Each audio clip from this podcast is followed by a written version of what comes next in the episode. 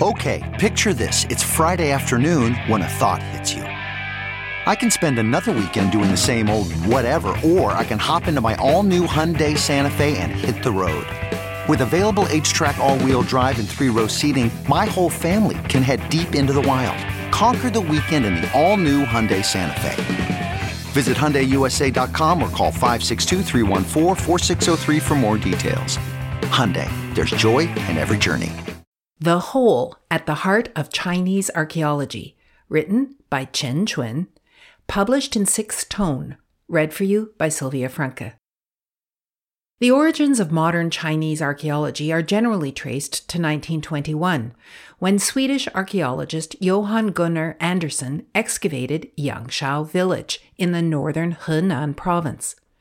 Although some scholars have since argued that China's long and rich tradition of epigraphy, the study of ancient inscriptions, could be considered a predecessor to archaeology, the Chinese epigraphical tradition was essentially an extension of historical research and lacked the refined methodology pioneered by Western archaeologists like Andersson, who in turn modeled their more scientific approach to excavation on the work of nineteenth century geologists and biologists. But China's lack of archaeological tradition did not blind contemporary scholars to the field's potential importance.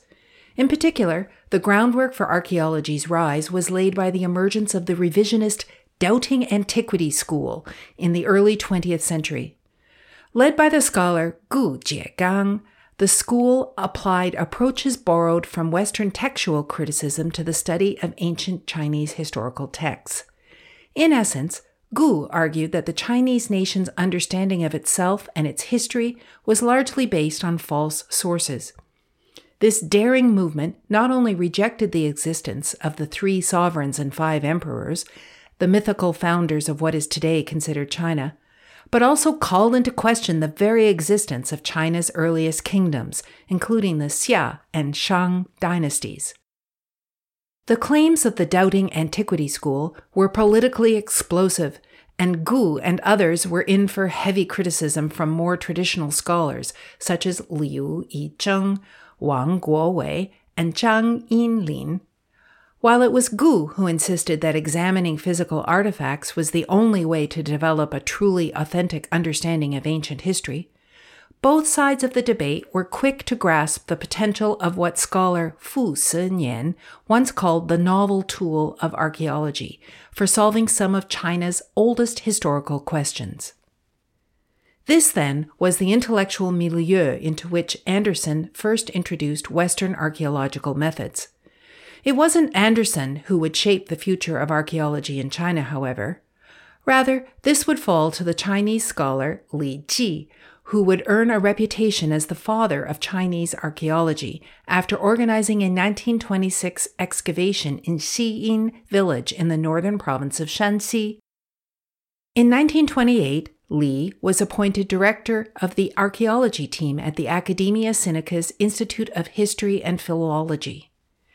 In this role, he led the excavation of the Yin ruins, digs that confirmed the site as the capital of the Shang dynasty. The dig had far-reaching ramifications for Chinese archaeology, and not all of them were positive.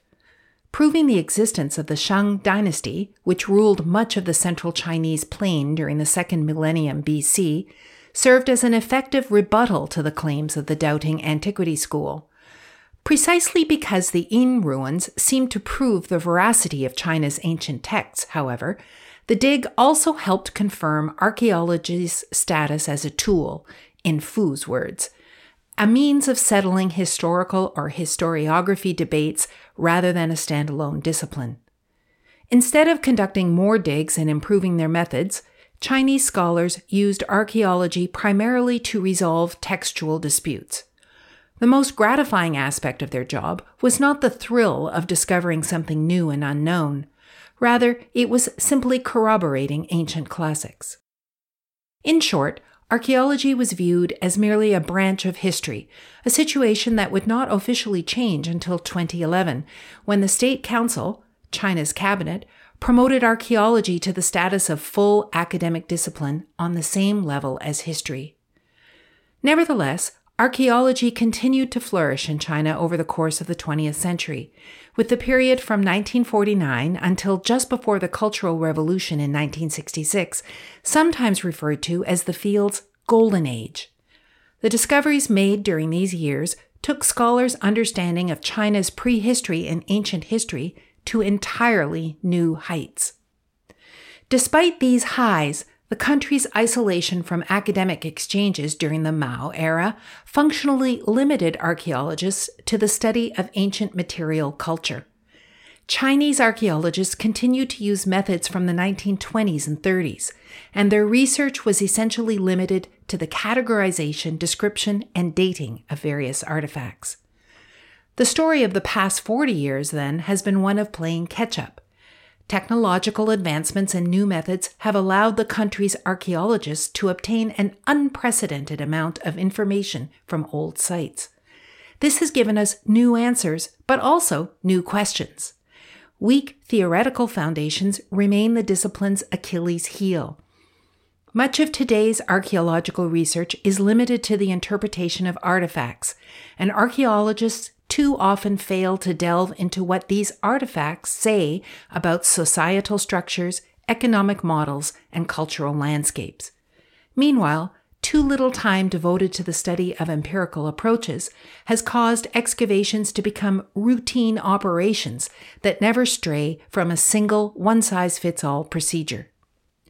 The truth is that archaeological theories, methods, and practices are a collective entity. They're all closely interrelated and codependent. A lack of coordination between the three will affect archaeologists' ability to achieve their research goals.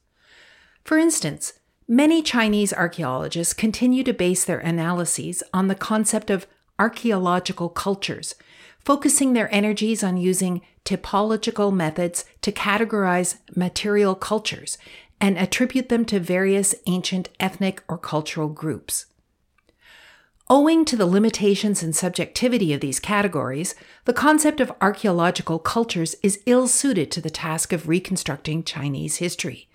This is because the archaeological cultures theory categorizes material culture based on common traits, whereas civilizations and nations become increasingly hierarchical and diverse over time.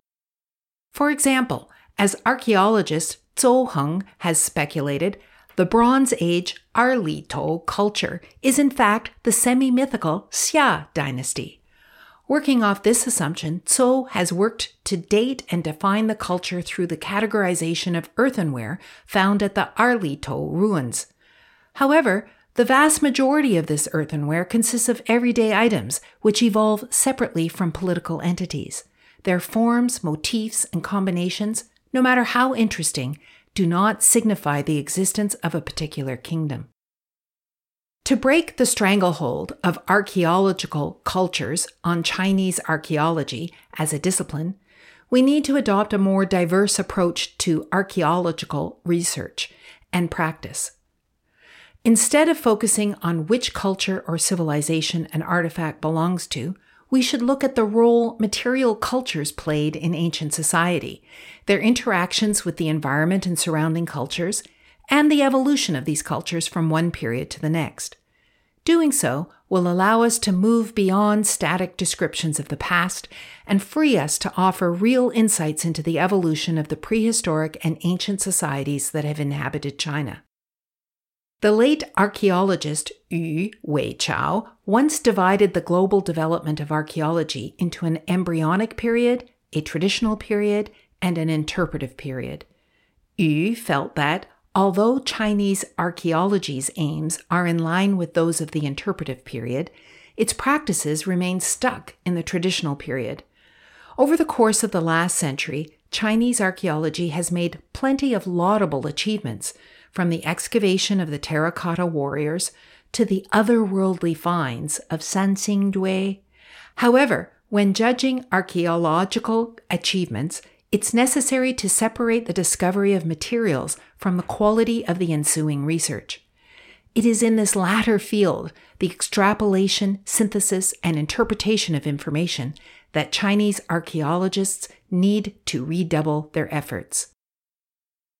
Chen Chun is a professor of archaeology at Fudan University.